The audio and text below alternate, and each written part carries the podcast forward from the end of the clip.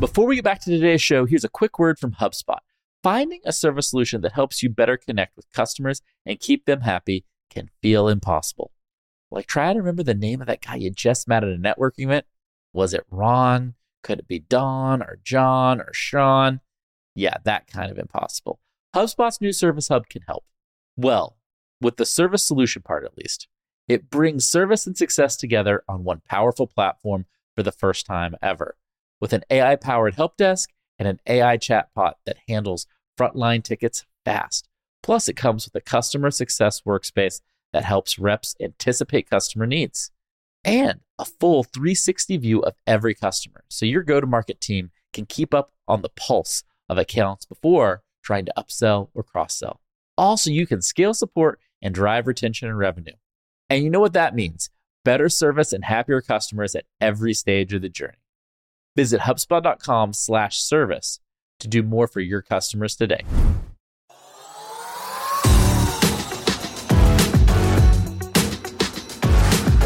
Hey, welcome to another episode of Marketing Against the Grain, your podcast for how you grow better today and tomorrow. I am your co host, Kipp Bodnar. I am joined by my good friend and colleague, Kieran Flanagan. What is up, Kieran? What up? I'm excited for an episode. Get to riff on questions. I love questions from our listeners. And so, what we decided to do today was a special episode with a couple of questions from listeners so we could get really deep dive, give some folks some shout out. If you want your question answered on a future episode, please leave us a review in Apple Podcasts. Leave a question, your name, Twitter handle, everything there, and we will shout you out. So, Kieran, what's our first question today? All right, we've got a question from Dale Anderson. He is all the way over there in Australia, in Canberra. I've been to Canberra. I've also lived in Australia for a year. It's hot and there are weird animals that can kill you, but it's a cool place. there are a lot of dangerous animals in Australia. Yeah, lots of strange and wonderful. I had this like huntsman spider who infiltrated my flat once, and that was the scariest thing that ever happened to me. But into his question, I don't. I hope Dale doesn't mind. I'm going to paraphrase this so our audience can follow along with us. And so basically, what Dale is asking is they have a business, they market to doctors, and doctors are the buyer of their product. And then obviously, doctors have patients. Mm, okay. And patients would be end users of that product. And what he is asking is hey, doctors are really hard to market to. Yes. And we know that. And we have talked to founders of companies in this space. And should we continue to try to figure out how to market to practitioners and doctors? Should we try to market to the end user, the actual patient and hope the patients influence the doctor to get that thing? Or what should they do here, Kipp? They're struggling to market to their core buyer and they're really thinking about should we continue down this path or should we try to market a little bit more to the end user in the hope that they can influence their buyer, which is the doctor?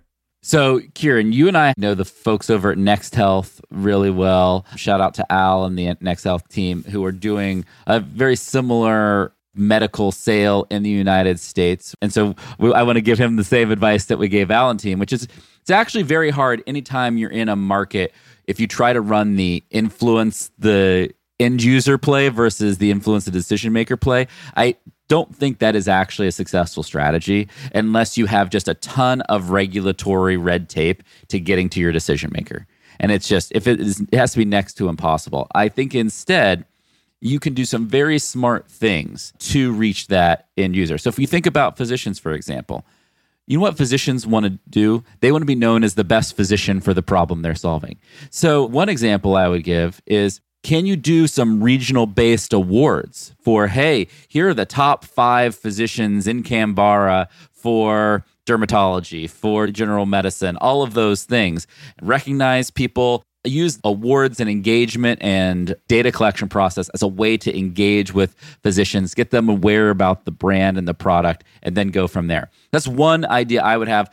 At the top line, I wouldn't go to the patients. I would try to go to the physicians. What's your take, Kieran? Yeah, I think the problem with going to the patients is really how much influence the patient would have on the doctor to adopt that product. I can tell you probably not much at all talking to founders within that space. The buyer, the doctor, the physician, they don't change their usage or their working structure easily. It's very hard to actually shift the way that they work. And I don't think patients are going to help influence that. I think there are some markets where that play does work because the end user has much more influence, right? We know that through product led growth strategies. I would say HubSpot is a very good example of a company that had large community that we grew through media and had a huge influence on what products were adopted within that company. So I think there's merit to that. I don't think that it's going to be great for this business. One of the things that is valuable to physicians, and actually, as you again, I think you'd really want to think local, as Kipp said, in regions, is referrals. They actually do need kind of large referral network. Like I refer someone to a physio, or I refer someone to a mindfulness person. Like I refer someone to a consultant. Yes, I love this.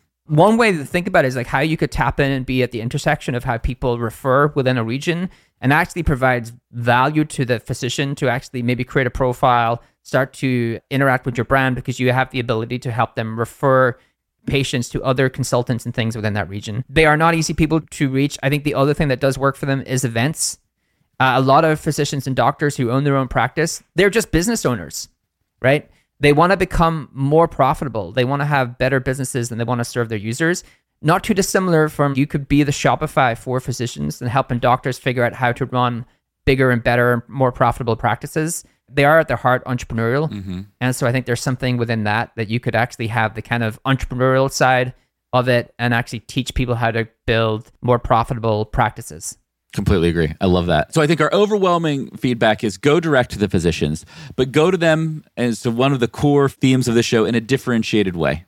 Yeah. Yeah. Think about what is really valuable to them that nobody else in the market is doing. Everybody else is trying to visit them in their office, cold call them, send them some direct mail, do those types of tactics. If you're going to do those same tactics, you're going to get lost. That is the last place that you want to be. Instead, you want to think about some differentiated ways. Dale, you know, Dale is in a really hard spot. And what I want you to think about is what are one or two real bets that I can make that are going to change the mind share and engagement with physicians? And I think Kieran gave you some examples. I threw out an award example for you, but you have to get into what the physicians want and care about most, which is access to patients and perception with patients and the broader community about their skills. So that's our takeaway. I think that's also this advice connects to anybody who is in this situation where their target audience is hard to reach behind a gatekeeper and is thinking about using that kind of end user influencer strategy. It just doesn't work as well than going directly to the decision maker, is our advice. Okay. Kieran, we got to keep this going because we got a lot of stuff we want to talk about. And we have a lot of reader questions. We had a great review and question on Apple Podcasts. We would love it. If you listen to our show, please leave us a review and question on Apple Podcasts. We will shout you out. You know who's getting shouted out today? Her name's Katie Hardy at KP Man Hardy on Twitter. So at KP Man Hardy. And Katie's review is around our show on two by two matrices and how you think about using basically a four box grid to evaluate a specific problem. If you want to learn all about that, go back to the two by two show. It's amazing. Check it out. I thought it's one of the episodes I get the most positive feedback about. And here is again KP Man Hardy at KP Man Hardy, Katie Hardy's question. I think a lot about the seven habits of highly effective people quadrant of urgent versus important. But I hadn't thought of creating my own matrix when trying to evaluate something more simply. So as I run marketing for a fintech marketing firm called Crue, shout out Crue, C R U E, I just created a two by two for what I'd like us to be known for. Left to right is generalist marketing agency versus fintech marketing agency. Bottom to top is performance marketing to demand generation more specifically. We want our messaging to be in the top right quadrant for fintech demand gen. Thoughts? Kieran, what do you think about Katie's 2 by 2 Do you like it? Would you change it? What's your take? So this is just around how niche or broad they want to go because they can either be a general a marketing agency, a marketing agency specifically for fintech. They can focus in on performance marketing or they can go much broader and be a demand marketing agency. I think fintech is right. I don't know if general is right. I think general is too general. Performance mm-hmm. and demand gen. I need time to think about it. You talk to me and I'll come back to you. Okay, I, let me give you a take where you're thinking here. So, my hot take here is when you're using two by two matrices to think about and solve problems, they're best when the descriptors at each end of the line, the vertical and horizontal axis, are as far apart and as different as possible. Right right? And Katie, the feedback I'd give you on this two by two that you brought to us is there's not a big enough spread, a big enough delta between those two things. And so I would encourage you to rethink about how you want to do that. And why do those two things need to be more different than alike? Because differentiation matters. We said that at the start of the show. Differentiation is key. So if I was building a matrix for Katie's agency a two by two for Katie's agency around how they were thinking about it, this is what I would probably go with. I would actually say, do we want to be known for financial technology strategy or do we want to be known for general business strategy? I take it to the very far end. Like you're saying industry matters there. Then I think performance marketing to me is a subset of demand generation, right? Right. And so you're thinking about something there of grow revenue directly versus indirectly. That's what we're good at. That's what I would probably change the other axis to. We help you grow your business directly through direct response, performance marketing, demand gen. There's a lot of tactics that fall in that bucket. Or we help your business grow indirectly through brand marketing, storytelling, all of those things, right? And if you have those two axes that give you a much bigger spread, because what you want to do is you want to struggle around where you put your business, plot your business in that grid. And if you're starting with the answer of, hey, I want my business to be about financial tech demand gen, then the grid doesn't matter, right? Because it's not a hard mental problem. These tools exist as a heuristic to force and stretch your thinking. What do you think, Kieran? Yeah, I think the starting with the answer and then plotting the quadrant, and so you end up in the quadrant you want, is not the purpose of a two by two matrix. To your point, you want to have the opposite ends of each extreme and force yourself to make tough choices. I think the choice that Katie is trying to make is should we niche down to an industry and should we niche down to a set of services within that industry? So I think she wants to be in the fintech performance marketing quadrant. But to your point, I think you would have direct monetization, indirect monetization, industry specific, industry agnostic. And within those quadrants, because I think what where she wants to be is industry specific and direct monetization, within that quadrant, then you can start to say, well, within that quadrant, we're going to actually niche down some more, right? And so you have to force yourself to make tough choices. But I think two by twos are best when you are trying to make a hard decision and you actually don't have the answer. And you are creating the two by two matrix to force yourself, pull yourself across multiple quadrants and trying to, as you said at the very start of this, trying to be all things to all people. But two by two matrix, when you really know where you want to be, isn't as valuable. I completely agree with that. So, Katie, at the high level, when you're thinking about perception, and positioning your own company, two by two is a great tool. We recommend rethinking your axes to make them broader and more different from each other. We gave you some examples. We'd love add us on Twitter. You know, share with us the final two by two that you do come up with. Would love to see it. Hope this helped a little bit. Thank you so much for listening to the pod. We appreciate it. I got another question from a listener that I thought was really good. And so Fiez Rana asked the question Do you think it's a mistake for a seed stage startup to attempt a Series C or later stage startup content strategy? I actually don't think the percent of investment of around content from a seed stage company to a later stage company is actually that different.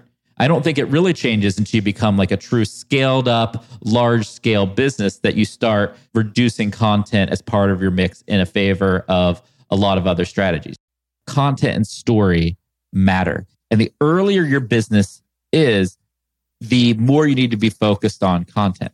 And so I think it's probably the wrong heuristic to think about, oh, is my content strategy too mature? And I want your take on this, Kieran. At whatever stage your company is, how much are you investing in content and storytelling as an overall percentage of your marketing effort, time, and money? Right. And I would argue the earlier stage you are, the more you're going to invest in those things because that's how you're going to change perception and build brand in the early days. You're not going to go spend a ton of money on advertising. So, do you agree or disagree with that? I think it's a mistake if you try to compete on the same playing field. Yes. Let me give you an example. If I say, hey, there's a company that I compete with, they have a blogging team of 10 people, I have a blogging team of one person, and I want to try to rank for the same things as them, acquire the same amount of traffic, and generate the same amount of leads, and have a popular blog in the same way that they, they do. Well, now I'm trying to play by their rules. I'm trying to outcompete with less resources. Like, I think the thing you would do is, hey, what are the things that they do not do well? What are the things that I can win on given the resources they have? And how can those things that I can win on help to grow and move my business along. So you're a seed stage company. Maybe the thing I want to win on is just having my founder create great content on Twitter and LinkedIn to change the hearts and minds of people, to share my transformational message, and to make sure that people understand why my company matters, right? That doesn't mean that I am competing with my Series C company, but I'm doing something much better than them in a place where they are not very good. And so I would try to pick the spots that I can win on given the resources that I have, where the places that the Series C company is not good at, and I compete with them there. I think the other thing to your point is I would a C stage company, a Series A stage company, a Series B stage company, like as you increase in size, the percentage you spend on content should actually increase. But you should always be trying to figure out how do I differentiate and outperform a company that is competing with you with more resources. So I don't think it's a mistake if you are trying to do something differentiated and better in a spot that they are not good. I think it's a mistake, and I see this all the time when people try to compete with companies that are bigger with them in their space in their space with much less resources. I think that is pretty hard to do unless that company is executing really badly. I love that. I think that's a perfect summation. Thanks for listening to another episode of Marketing Against the Grain. Big shout out to Katie Hardy, Fiaz Rana, and Dale Anderson for their questions in our special first ever listener question episode. If you want to have your question answered in a future episode, again, please remember to leave that question and any shout outs you want in Apple Podcasts. Leave us a review. Great week, everyone.